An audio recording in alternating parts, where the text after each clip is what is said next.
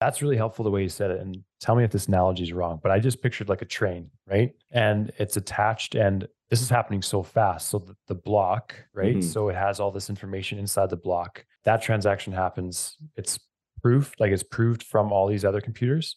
Yep. Right. So you would essentially have to go to the start of this train in this analogy and change everything preceding yeah. that one.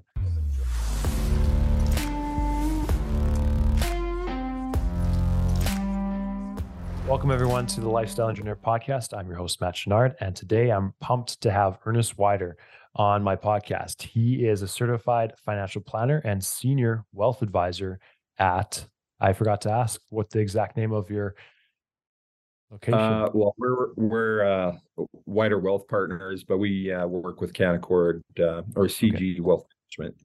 Yeah. I'm glad I asked because that, that would have been a lot. They've changed the name, so it's like I'm still getting used to it. We had to go through a rebrand for some reason, so I think okay. it was just because they must have bought a business card company or something, and they needed a bunch of new card and a bunch of okay. new joking, but uh, yeah, it uh, um, small changes. I think that's the marketing thing where they don't make major changes; they make subtle changes that some people didn't don't realize at first then all of a sudden everything's changed and they're like wait a minute. How did this how did this evolve? Right. Or you can go the facebook way where you absolutely just change everything one day from facebook to meta. Right. Yes. right yeah. So i mean i guess if you have a big enough corporation you can make some pretty drastic changes because you're not going to lose people when you do that. Well you might lose a few. Well and i i mean like in our business usually um when they recruit someone, you you sign long term deals. So like when I came over here, it's like there's a few different end dates, but it's basically a 10 year deal. So, you know, once they have you, they have you. Right. Right. So then if you could give like a elevator pitch or two minute summary of how do you help people and why do you enjoy doing it? Well, I think, you know, like in, in our business, there's all different that's the it's actually one of the neat things about our business is um each advisor really they they run their practice however they choose. I have a practice where um predominantly we manage safe money meaning just sort of uh, conservative type portfolios but what we try and do to try and you know bump up returns or give sort of i would say more diversification is we have a bit of a hybrid where we'll add in different um, assets and asset classes into the portfolio. Uh, so, so we, you know, we're we're in Calgary, so we have a pretty good feel on uh, the energy space. So some of the, you know, excess returns that we try and shoot for come from energy names. Sometimes they're right. private energy names. So we're one of the few teams in town that deal in private or gray market trading as well on those names. Um, and then, you know, a year ago, it's not a very popular topic right now, but um, I think I was the only one at the firm that had their um, blockchain professional designation. So I went through the process of taking that course, and it was taught to me by um, my instructor was an ethical hacker Ethical hacker. That's quite hacker. the name. Uh, so it's it's an actual course, and um, so anyways, in that course, I had to write my own blockchain. I had to set up miners and a token, and and it's it was it was a great general conversation and education on on what is crypto, what is the blockchain, how how do they sort of meet, and because I kind of um they use the term off the matrix. I got red pilled on NFTs and crypto. So I really wanted to learn because I felt like a lot of people in my industry have no idea what they're talking about when it comes to that that um, topic. And a lot of it's based out of fear because blockchain really could be a massive disruptor to the finance industry. Okay. So rather than it's the old buffalo thing rather than running away from it i r- ran into it and trying to figure it out right yeah so yeah so yeah And that It's- develops trust too, right? When you're when someone asks you about something like this, like you're willing to Yeah. find out and instead of saying, Yeah. well, this is a this is a nothing type of thing or whatever else, that builds trust. And I know from our conversations, and I'm excited to dive deeper into the blockchain and NFTs as well. But it's beneficial Yeah. to know someone who is in your position is investigating these things as well. Yeah, I think it's important. Like I have a couple of associates on my team and and I talk to them all the time about finding sectors that they can sort of sink their teeth into where they have a passion for. And um and so I mean those are always when I find you know really interesting stories that typically, you know, if if it's if you're drawn to it, especially if there's a lot of eyes on that area, I find that you can make some really profitable trades in that area. Um, but it's it's timing based, and if you stay too long, it's kind of it's like a buffet. You know, you stay too long, it's not good for you. But uh, you get there initially, you can top up. But if you stay a little too long, then it's definitely not good for you, Right. and right. usually not good for the returns if you stay too long in some of the areas Gotcha. like And pot was like that like Yeah. pot was definitely like that where there Yeah. was lots of money to be made um but it, it you know just the way that it rolled out you know sometimes you have to take your guidance from you know headwinds like political environment the macroeconomic environment i don't know if you've ever heard the term never fight the fed Okay. um, but that was the biggest lesson from last year for people.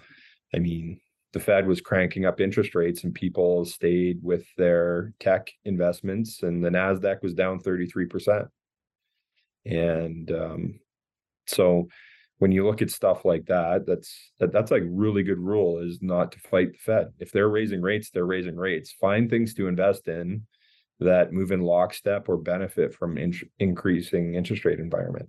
Right. So how does that that rule apply to let's say blockchain, crypto, NFTs because it's Not good.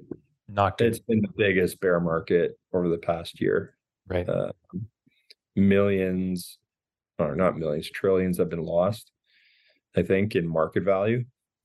But to me, the the the growth curve on that is is very reminiscent of the internet bubble from 2000, where you could kind of do anything and you would get capital. Um, in the NFT or crypto space last year, you could do anything, and then it stopped and Right. and then now we're kind of going through process of how do you measure it? How do you measure if it's profitable? How do you it, how do you measure this as an investment?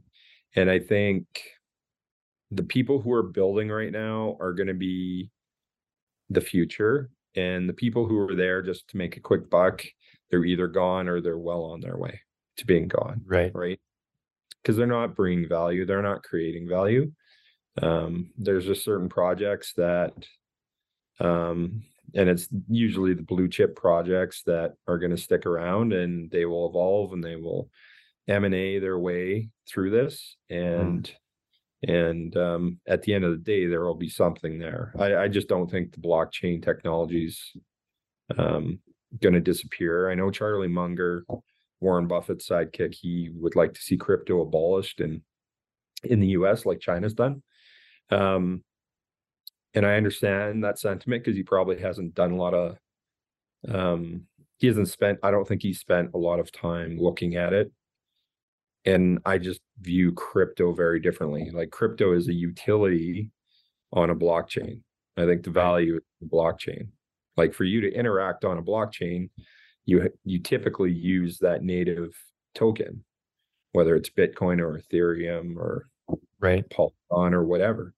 So, in saying that you should outlaw cryptocurrency, you're kind of saying, well, let's get rid of this really great technology that will create massive efficiencies and redundancies and hmm and I mean it's it's also people talking their own book.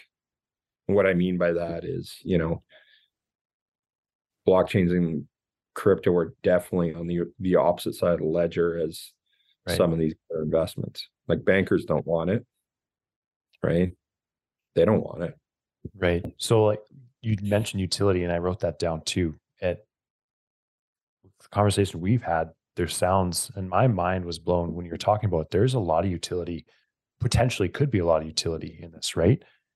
And yeah, go ahead. Yeah, I think so. I, I, so just from my personal experience, um, you know, I think Bored Apes were the first one to do this.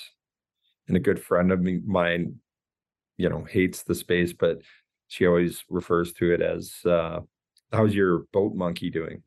And I don't actually have one even, but she loves throwing that out there as sarcasm, right? Yeah. So Bored Ape Yacht Club was sort of born as an NFT, but really a social club.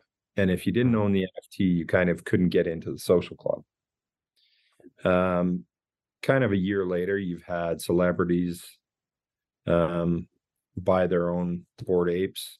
You have basketball players that put them on their shoes. And what it does, because you have IP rights to that image, um, you receive royalties every time that image is used. So there's basketball players put them on the shoes. Well, Nike has to pay them every time they recreate that shoe with that Bored Ape on there. Yeah, that blew my mind.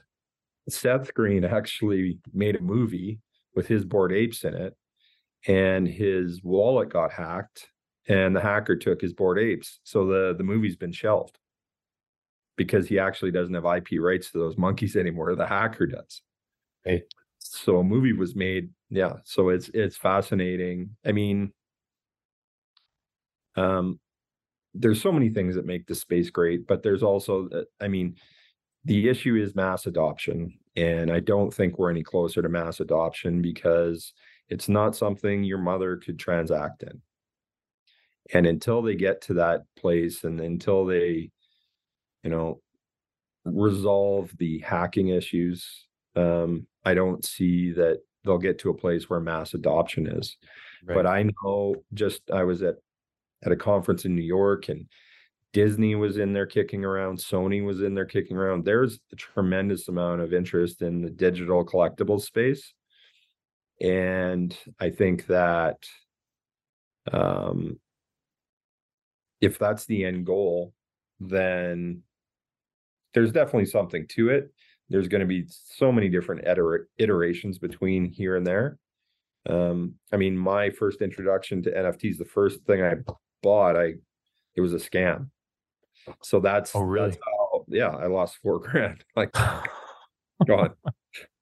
and um, but it was interesting because it drew some people would be like, okay, I'm done. Right. right. So what that made me do is get educated as quick as possible. So I joined, and just at that time, there was something called the Proof Collective starting. And the Proof Collective was essentially a group of artists, collectors, um, creators and there was only a thousand of these NFTs um, made. So I bought one of them on day one, and essentially, um, you have access to this Discord, and then everyone talks about different projects they're working on, and sometimes they drop projects directly to you, so you receive NFTs that. I mean, it's been a very valuable. I mean, at its right. peak, that proof membership. I think last May it was worth, I think I put eight grand in and it was worth 470,000 US at one point. That's quite the rate of return. Yeah. It's not, and I think now it's worth, I think the last one traded around 50,000 US. So right. I'm still up, but I'm, I mean, you know, and for me, it's the community that I'm a part of. So that's the utility. Right. So, so I mean, for people who who have businesses that membership is driven from i think there is there's a level of utility to it um, where um, you know if let's say you have a uh, in your case a, a, a, gym facility you could in theory turn all your uh, memberships into nfts and then the secondary market for all your memberships would be sitting on the blockchain. And Okay. so anytime someone wants to buy a membership to your gym, they would go to a website like OpenSea or uh, what's a there's there's a few NFT exchanges, and they would just buy it on the secondary market. And every time one of these changes hands, you would receive a royalty. Right. So That's that would super be, interesting. yeah. So so what it does is it actually gives your members equity in your business if you think about it, but your business becomes a client financed entity. So if you think about it, I don't have a business and um, I create an NFT around whatever business I'm in. If you have a thousand people that buy it and they all put in five grand each, there's your 500 grand seed capital for your business. Right. And every time one of those NFTs changes hands, you receive a royalty each time. And depending on what goes on with the business, then you continue on from there. But it's a great, it's to me, NFTs are, um, they really are a client funded enterprise with Right. zero equity. You But- could like create Community. You could create yeah you could create masterminds for entrepreneurs investors around it too right like create a group Hmm. and say this is your nft um and then And when you want to leave, you have equity, right? right? and that's that's why i find it very interesting i mean um so there's lots of them that i've they've purchased that really haven't gone anywhere i bought one called scab shop and scab shop was basically the top 50 tattoo artists in the us okay they would go on the discord and they would post tattoos that they it like as an nft and Yeah. if you bought that nft you got to go to that tattoo artist who's and the nft value e- included each tattoo so it- Okay. it's, you're basically buying a completed tattoo by a very well-known tattoo artist with uh, the the tattoo you uploaded or whatever tattoo you wanted whatever the NFT, they made each different tattoo an NFT. okay yeah And they were one of one sort of designs and away you went. There's another one that it was a whiskey club essentially. Yeah. And uh that one's still going. So periodically I get invited to these parties. Now they're, you know, sometimes they're at conferences or whatever, but I mean, that's another example of that. Um what happened is that it just sort of evolved into my thing more became like the art side or the generative art side Mm. of it where um the artists actually they can do it different ways but in, in this scenario like the one that's behind me that's called a a chromie squiggle the one that's sort of yeah i was gonna i was gonna ask you if i monetize this you get royalties off this Yeah, podcast see, right? there you go. No, so I actually sold this one. So when I bought it, this is I received this digital frame with it in it, and it's signed by the artist on the back. Um, so Chromie Squiggles are one of the the sort of highly sought NFTs, Mhm. and there's um all different types of it. There's basically ten thousand of them made, and I think I think the floor on them is 17 ether. So whatever ether's at today, like 1600 ETH. Yeah. You know, so That is kinda super cool 30 i was grand. ask you about that Yeah, yeah.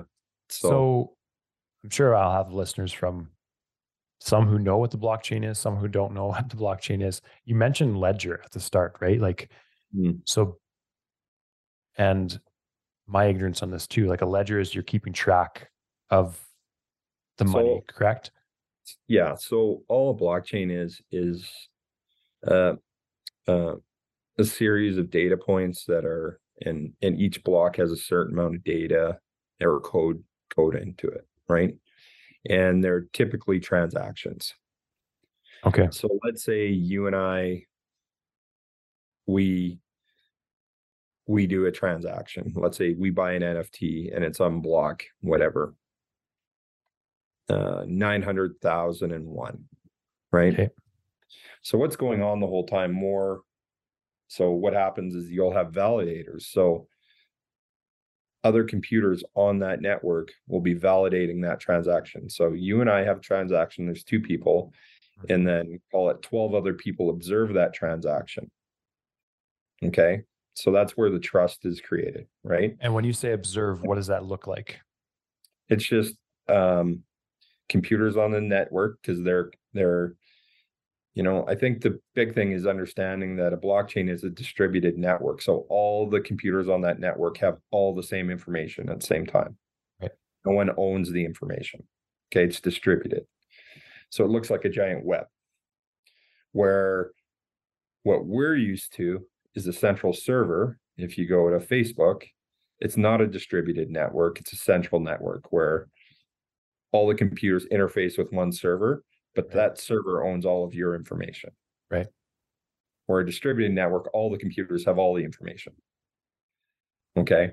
Yeah. So what happens is as more blocks of data go along, basically, essentially, in order to change that transaction in any way, you would have to revert all the previous or the the transactions that follow it.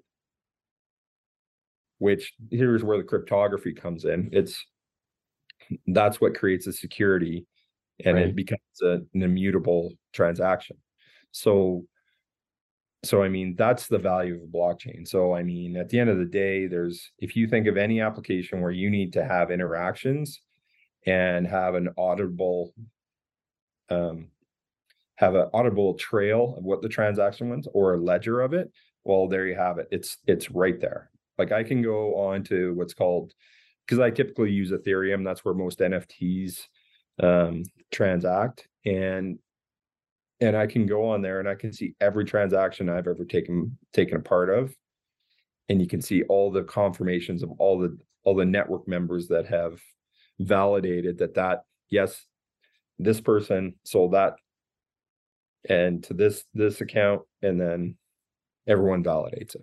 So That's really helpful the way you said it. And tell me if this analogy is wrong, but I just pictured like a train, right? Yep. And it's attached, and this is happening so fast. So the, the block, right? Mhm. So it has all this information inside the block. That transaction happens. It's proof, like it's proved from all these other computers. Yep, it's validated by the other the network members, right? Okay. And then another one is attached on the one- front. And each one, in each one, it just keeps going, right? So you would essentially have to go to the start of this train in this analogy and change everything preceding that one. Yeah. That, yes. So, and that did happen. Um, it's called a hard fork, Okay. and what a hard fork is is when they go back and they change the direction they they end the blockchain and they kind of move on from there and then they eliminate all the and the reason why the, there was a, a hard uh, i'd have to go back in my notes but the hard fork was done essentially because some uh, wallet got hacked and there was hundreds of millions of dollars in it so they did a hard fork around it Okay. And so it never happened i know it's a little bit mind-blowing but yeah so like the the taking of the hundreds of millions of dollars never happened. yeah it happened but then it didn't happen So then when you say hard they, fork on it. who is they? Who created this hard fork? Uh, the Ethereum group, right? Uh, I can't remember the exact term for them, but Okay. um, it was all. I- I would have to. I, I'm sounding really. I guess. but no, no, uh, I guess it would make sense because it's it's not centralized, but there's still someone who created the blockchain, correct? yeah, I mean the coders, you know, they built it, Right. right? Right. Vitalik, right? Vitalik, that's the one. Yeah. Yeah. So there's proof of work and something stake, correct? Proof of stake. Yeah, So they just recently switched, correct? yeah, from proof of work to proof of stake. So proof of work were, was basically all these miners, right? Where they had these supercomputers chewing up all sorts of power. Um, so basically what what mining is is you have these computers and basically this is sort of the birth of Bitcoin was it was a, uh, an advanced uh, problem to be solved. And they would have these computers and the idea was each time you won one of these competitions you would receive a certain amount of bitcoins. Okay? And that's what miners do. And so miners build stability into the blockchain. By doing these computations and winning these rewards and then you're rewarded with the local currency of the blockchain which in that case is bitcoin computations meaning it's just a it's a it's a math problem essentially and okay. the computer that solves it the fastest receives the reward. And like so the computation needs to happen for the blockchain to continue? Yeah it, those miners provide stability to the blockchain because the it continues to build blocks right? This is helpful like this has been a three or four year process to get my brain around. Tom one of the coaches in my gym he's really into um, the crypto space and he's explained to me i don't know if you watch the office at all uh, I in small small bits. Michael yeah. Scott, he's like, explain this to me like I'm a fifth grader, please. Hmm. yeah, I mean, if you think about it, uh, I, I think Facebook is the best analogy. Yeah. So it's and this is like the the Web three community, which is typically the blockchain community, have an allergic reaction to the Web two community, which is um, the Facebooks and the Googles, where they had, you know, they had right to all your information, right? There was no shared information. Where Web3 is very much a, a global Lego set where you can build something, but it's it's open architecture, so other people can build on what you built. But so you cool. get you get paid for what you build, not Google or Facebook or so rather than building things on other people's servers, you can build it in this open architecture, a distributed network, and then you're rewarded for when other people think what you built is really cool and they want to continue to iterate on top of it. I think that's such a cool thing. Like there's so much potential in that. I mean, anything disruptive or anything good has potential to be bad, obviously. Like there's nothing that's perfect in the world. But yeah. so then what's the because this is all, all, digital digital right so how yeah. how can this be i mean obviously you have that nft behind you um, mm. so you can digitally see it and the utility mm-hmm. as an example around the community of something but is there potential yeah. to create more of like material things out of this yeah and i think i think we're getting there like um so another NFT that I collect, they're called moonbirds. Okay. And this is this is the proof uh, ecosystem. So the proof collective was the first one, and and so they they built a PFP, which is PFP stands for profile picture. So a lot of the NFTs, that's the flex is people will use their NFTs on their Twitter account. And it's kind of like if you see a Bored Ape, well, you know, that was probably an eighty thousand. That's an eighty thousand dollar NFT at least minimum. Right. Right. So it's a bit of a flex on right. Twitter. Right. Yeah. And so Proof built something called Moonbirds. And Moonbirds were basically 10,000 8 bit birds with different traits to them. And what they did to sort of build on the proof of stake. So, proof of stake is ownership where you stake it on the blockchain okay? And then you're rewarded for staking it. So okay. ethereum you can lend your ethereum tokens to the blockchain. You're paid a yield for it because you're helping build continue to build the blockchain rather than proof of work where the miners were bringing that stability in. Now there's still miners out there but the tokens that they are mined kind of come back into the blockchain and make it more um, stable and, and create less mining, right? Because you're recycling mm. if you think about it in that way, right? Yeah. So then the proof of stake is you're choosing to put something. You you own blockchain. something and then you lend it to the blockchain and you're paid a yield in more Ethereum as a reward for that. And a lot of people weren't happy with this switch, correct? Or there's a group. Oh, I think they were because the costs went down. Okay. Um, it, it's more um, environmentally friendly because there's less of carbon footprint on it because it's you're again you're essentially recycling Right. so i mean it's i i prefer it like it's way cheaper to do transactions it was a small fortune every time you wanted to do a transaction on on the ethereum blockchain Okay. when So then, yeah, I guess work. that people who are mining at a a lot of Ethereum would probably not like it for a moment of time. Yeah, and I think that's part of it. They're trying to, you know, find a way like the the compensation for the miners has progressively gone down further and further because there is also times where let's say you were receiving 25 bitcoins for solving a problem then it was cut back then it gets halved so you were getting 12 and a half and that's part of i think the best thing for most people to read is just the white paper on bitcoin it's nine pages. It's very technical, but it also that's Satoshi Nakamoto. That's that's the birth of the blockchain. Right. Yeah. This is I fascinating. mean, I mean, you know, I did all this this course over a year ago, so you know, you have to forgive me if I'm my detail isn't exactly a thousand percent, but I well, I'm sure this is so general like the the gist of it's pretty pretty dialed in. I'm sure that because it's not centralized and um it's probably bringing a lot of creative people into the space, like the crypto space, the blockchain space, right? So it's probably exponentially changing so quickly. Last spring it was crazy the people who were quitting from high-end jobs at apple google and they were moving to new york and being a part of the web 3 um sort of boom that was going on right and um i think that look th- this has been a setback for sure right? This like this bear market, especially on technology side.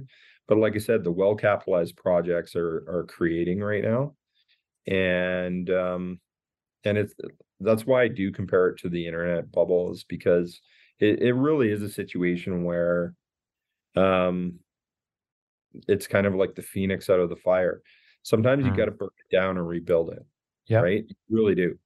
And I think um, there's unrealistic expectations in that market, and people just were just used to buying an NFT and then selling it for getting it for a hundred bucks and selling it for twenty thousand the next day. But there was a lot of that that went on. Making it a lot of young millionaires. Yeah. And it also like people who were in late or didn't know what they were doing, it, you know, you know, it's uh I mean someone ends up holding the bag if it's a Right. bad project, right? So Right. there's lots of stuff that's happened. There's lots of stuff I watch and uh, I'm just like, you know, it's it's disappointing to me to see some of the behavior. So, yeah. I guess that goes with anything though, right? Like there's bad companies started, there's bad projects started outside of the NFT space too. Like in being a financial advisor too, I'm we've chatted about GameStop a little bit couple weeks ago, right? Like there's so many different things that can happen. That was amazing. Yeah. I I I find it interesting. Like um like there's nothing here's the thing about this job is um the landscape that you operate in changes every day. And it does. It the market moves every day. So what did we have today? Like Apple reporting, Amazon reporting, like all, you know, we're in earnings season now. So, you know, all of those names, good or bad, will have they will act in a different way the next day, right. right? Based on the data that's provided. Right. So in, in this business, that's, you know, you're sort of you- you're working in that environment where, you know, it's moving constantly. It's a very dynamic environment. And um and you have to be able to adapt and react uh in a prudent way on a daily basis and you know Yeah, I um my crystal ball has been broken for about 12 years i think so. I uh, you know that I like I'm always interested to see how people where they thrive and work and if you could say hey this person would be perfect for this type of career who would that person be? I don't know like it it takes someone who's pretty resilient. Like you have to like this is the type of job you have to have a passion for it. And um like in I'm client facing, so um it really it's truly a relationship business and then the market is really secondary to it. Um I think I think someone who is inquisitive, you know, they would probably um thrive in this business because things change so much and you have to have that childlike inquisitive mind to to know how things work.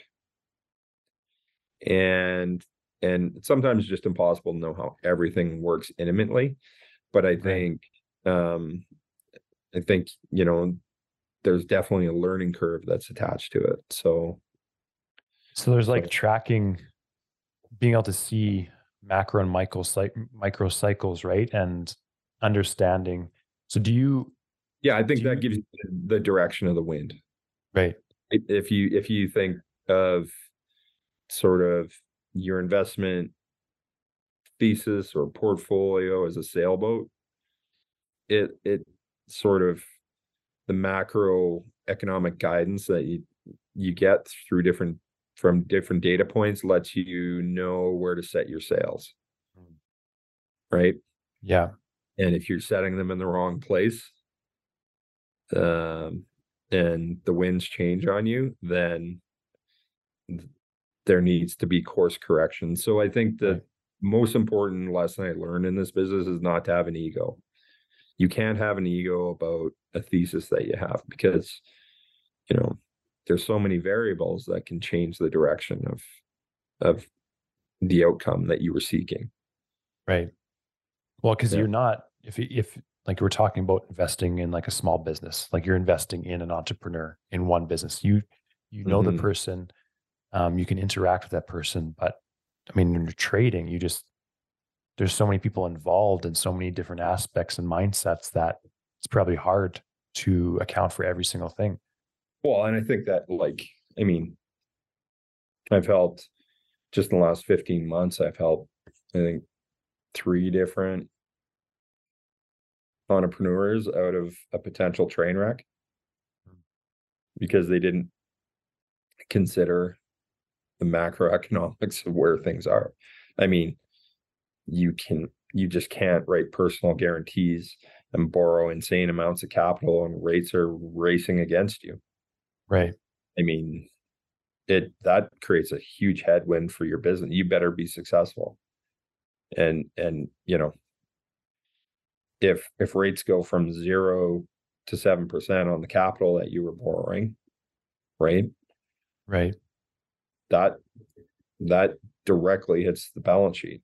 Like there's yeah. no I mean, if you were hoping to make call it 20% margin, you you just lost 40% of your 20%.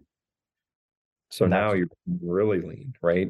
And yeah. with and then you start pounding inflation in there, inflation in labor costs and inflation in materials. Like it it it's a tough space. And this is what happens is this is why the economy slows down, right? So in my view, you should be investing in things that um that move at a minimum in lockstep with um, inflation, right? Hmm.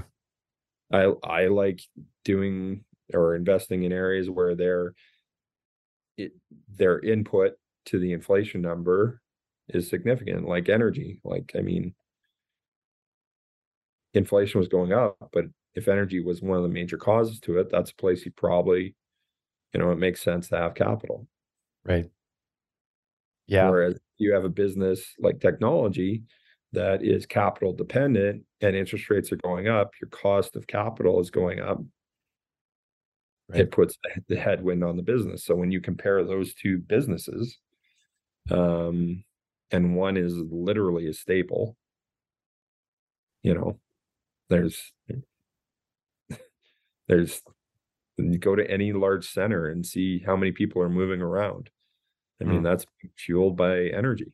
I mean, right people want to stay warm, they want to move around, they want to they want to make money. They don't want to be poor.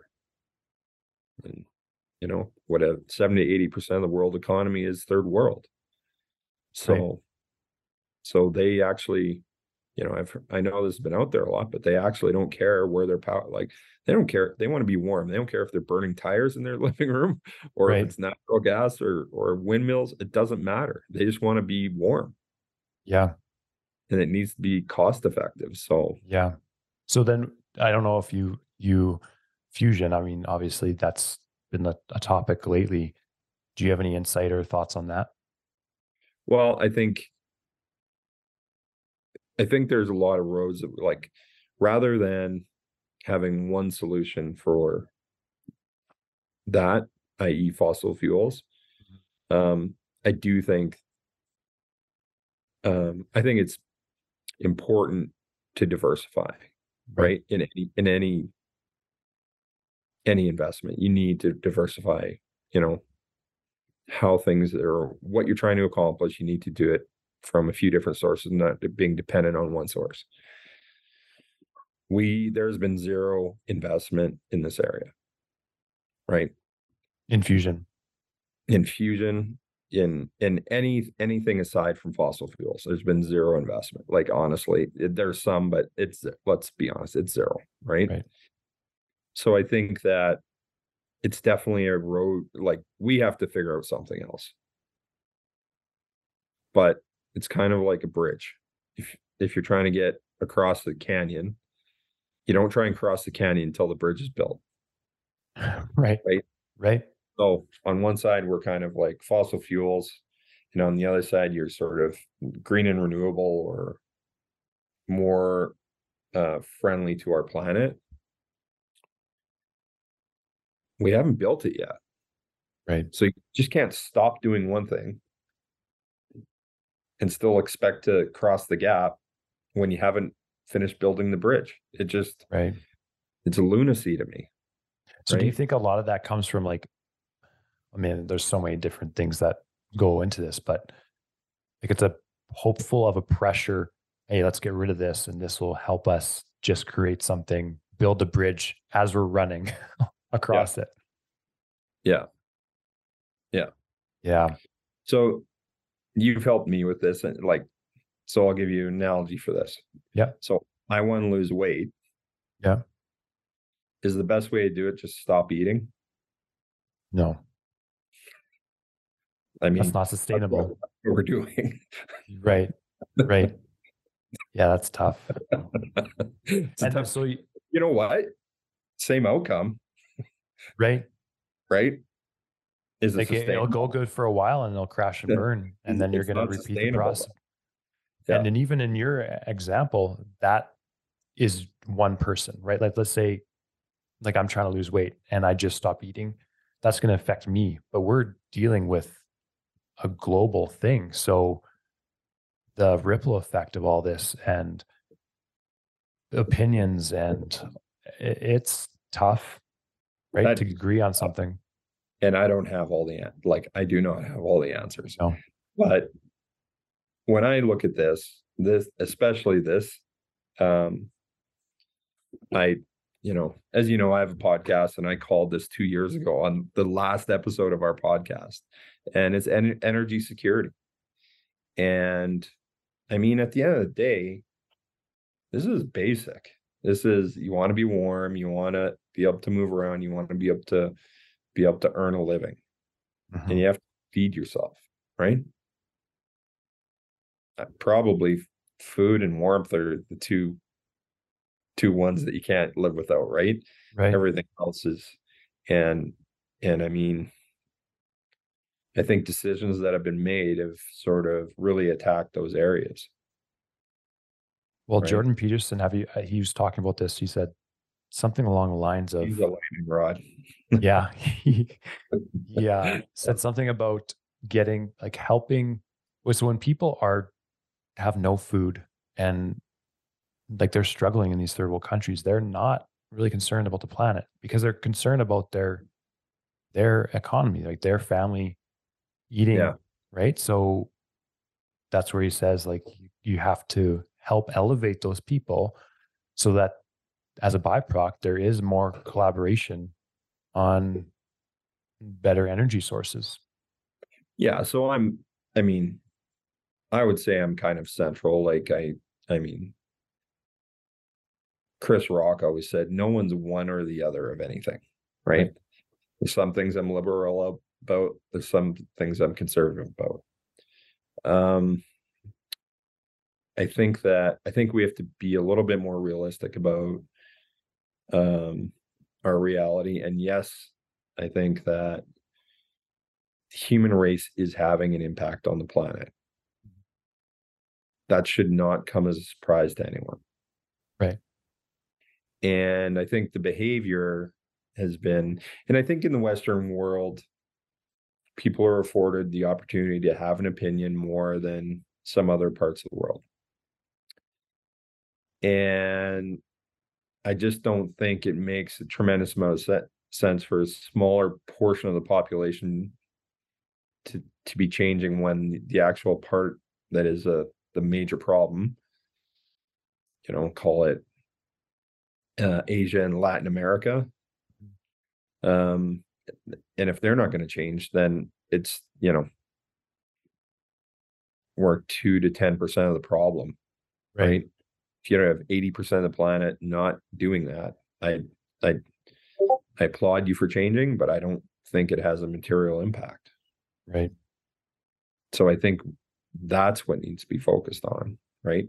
It, and ideally, we need to get the companies that have been fueling the planet for years and decades to invest in finding a new way to do it looking at it in different term but at the same time you don't just stop doing what is keeping everyone alive.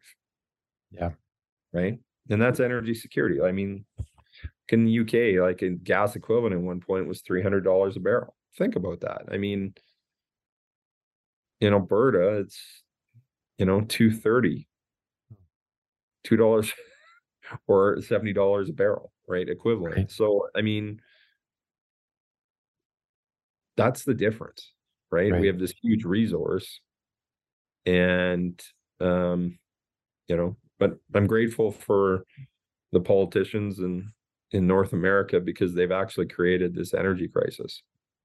So that's really good for investments. Right. Sad, but it's true. I mean, right. they've created scarcity right? It's any like freakonomics. It's freakonomics 101. Right. You know, it's unintended consequences. Took a yeah, while, but showed up eventually, right? I think that's something that like this is called the lifestyle engineer podcast is you can't make a decision in a vacuum and not expect it to affect other things, right? Like when you make mm-hmm. a decision in one area, call it financial or call it it's going to affect financial energy, whatever else. It's going to have a ripple effect into many different aspects. Yeah, and and I mean, at the end of the day, um,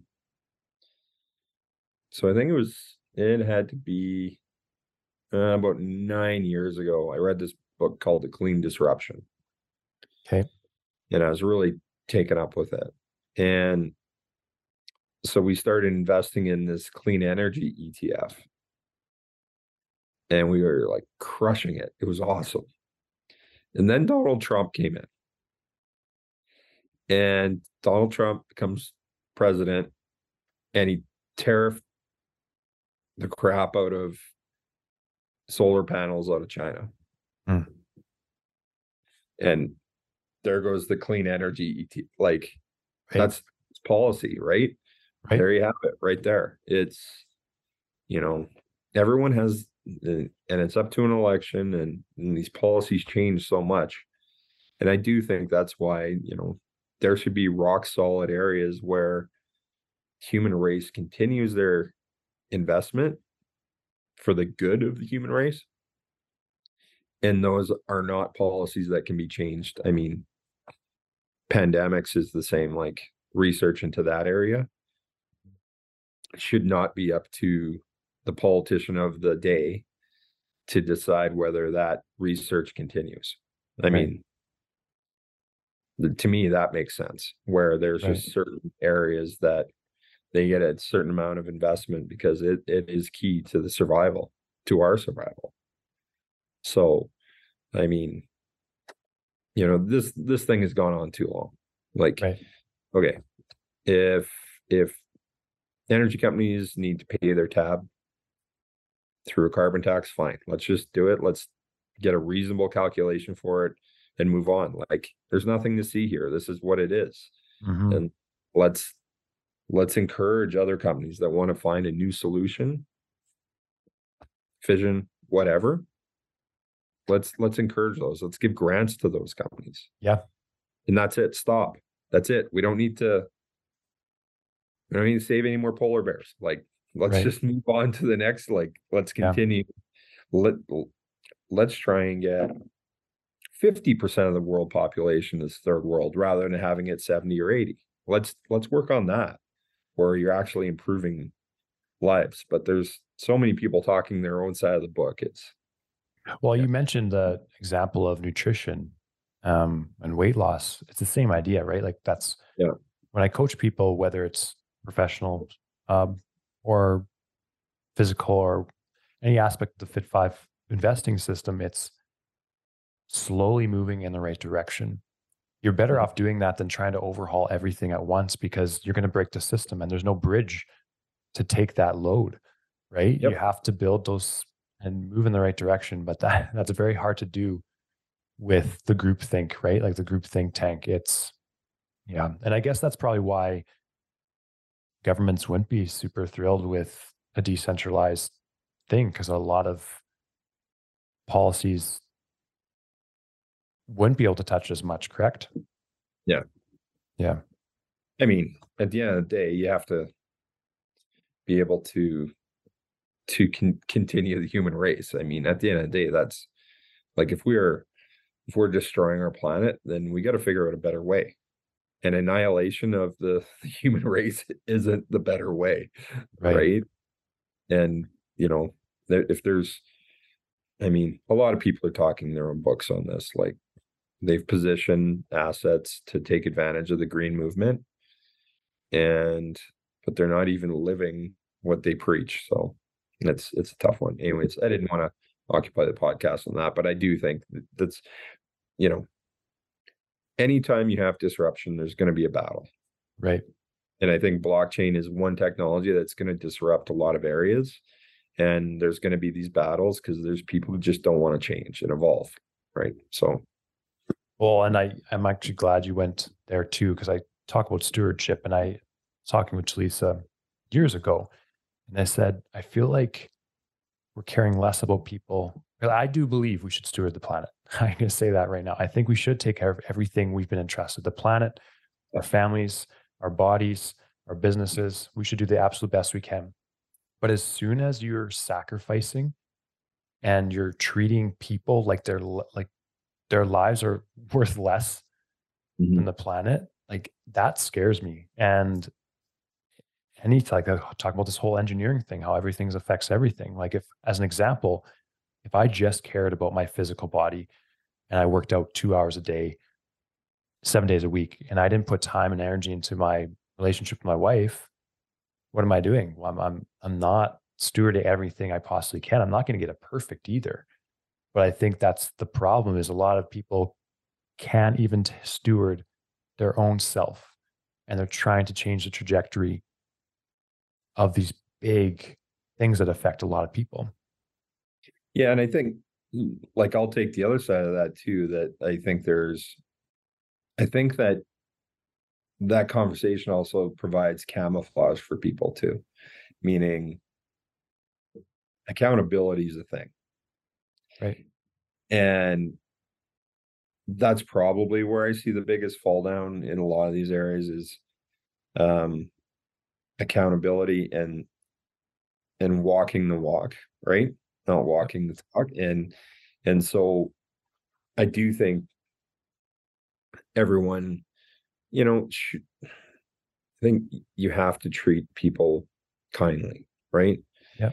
Um, but I, you know, like I, I do see a lot of sort of the younger generation just very critical of where we are right now and they haven't really walked the walk and they're not willing to right on one side they want change but on the other side they're not a contributor to the change. Right. Right? Like the responsibility that, yeah. And i think i don't know if you saw that oxford uh debate where uh the gentleman took the side of of the climate activists for right. and it's like you don't affect change by you know putting splashing paint on on on the right. mona lisa right like right. you affect change by finding something that you think would change and and work towards that end the finger yeah. pointing it doesn't work right no.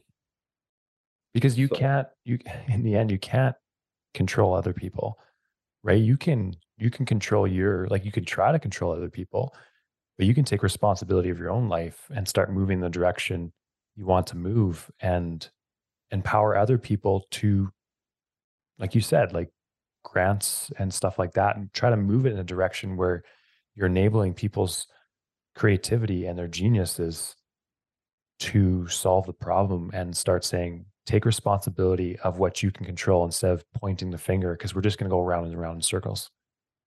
Yeah but don't you think like there comes a i think being a part of this you have to have a thorn in your paw okay to get to a point you have to be to the point where you want to make a change yes right yep. Yep. when i came and i started with you in september uh-huh. you know that yeah. I had like I'd gotten to the max pain amount where I knew that I needed to make a change, mm-hmm. right? And a hard change, and it had to change fast. So I think that you can't force people there. No. Right? It's part of the human nature where you, you know, you learn, you know, what's the saying? You win or you learn. Mm. And and it's like you have to get to that point and no one can lead you there. You just have to get there and you go, okay, I'm stuck here. I finally need to make a change. Yeah. And I wish there was a switch you could push in anyone to get them to change to what they need to do, but it's not like, hey, look, I need to redo my will. It's been sitting on my desk for two months. Right? What's going to motivate me to finish it? I don't right. know. Like, I right. honestly don't know. Well, maybe I procrastinate more than anyone, but it's like I don't know. What do I need to do? Because if I die and I don't have it done, you know, I feel bad for my kid. Yeah. And I think that's it, right? Like there's what you said there is there's two I see there's two ways people usually commonly change is they become very self-aware or they hit, get hit in the head with a two by four. Like something happens or like, oh, I need to change now. So I've had a lot of conversations with people who want to start the gym or in my coaching program and there's been two that stuck out to me. And I think I told you this before too. They, we finished the conversation. They told me that their doctor said if they don't start something, they will probably have a heart attack in the next year. And I told them the price of the program and they said, I'll think about it. And that was like, what you're saying is you're okay with risking this more than you are okay with taking responsibility and spending money on your health to be here for your family, to be here. Because what what is it all worth in the end if hey, I had more money in my pocket, but I had a heart attack that year, right? Mm. Yeah. It's tough. I mean, but I've been there where it's just yeah, I shouldn't say I haven't been there. I've I've been there multiple times in my life too. Well, I've been it's just easier to open a can of beer. Should that be the quote? on the dock. Yeah, it's just easier. Come on. It is. Right. Yeah. What is the saying? Easy choices now, hard life later. Hard choices yeah. now, easy life later. But I don't know if that you'll ever reach that easy point because I don't think that's fulfilling in and of itself. There needs to be yeah. some friction, some challenge. Yeah. Yeah. I mean, yeah, it's, you know, human behavior is just different. It, it's, yeah and I look at, I've been all over the place, right? Like I used to do Ironman. I know better. Mm. right? I used to do triathlons and I know better than, you know, in September I was the heaviest I had, I'd ever been. And it's just like, my God, how did I end up here? Right. Well, it's like the saying about bankruptcy. How did he go bankrupt? Slowly, then all of a sudden. Right. Right. how did and this he, happen? Well, yeah, and people keep a closer eye on their financial account than they would their physical account, their mental account, their spiritual account, their relational account, right? I can tell you they don't. Well, they don't. I, I, guess you should say, yeah, I guess it's that. That's that's, that's, that's that was a blanket statement. Hey, Mr. Client, I don't know if you noticed this, but there's a problem. Yeah. yeah.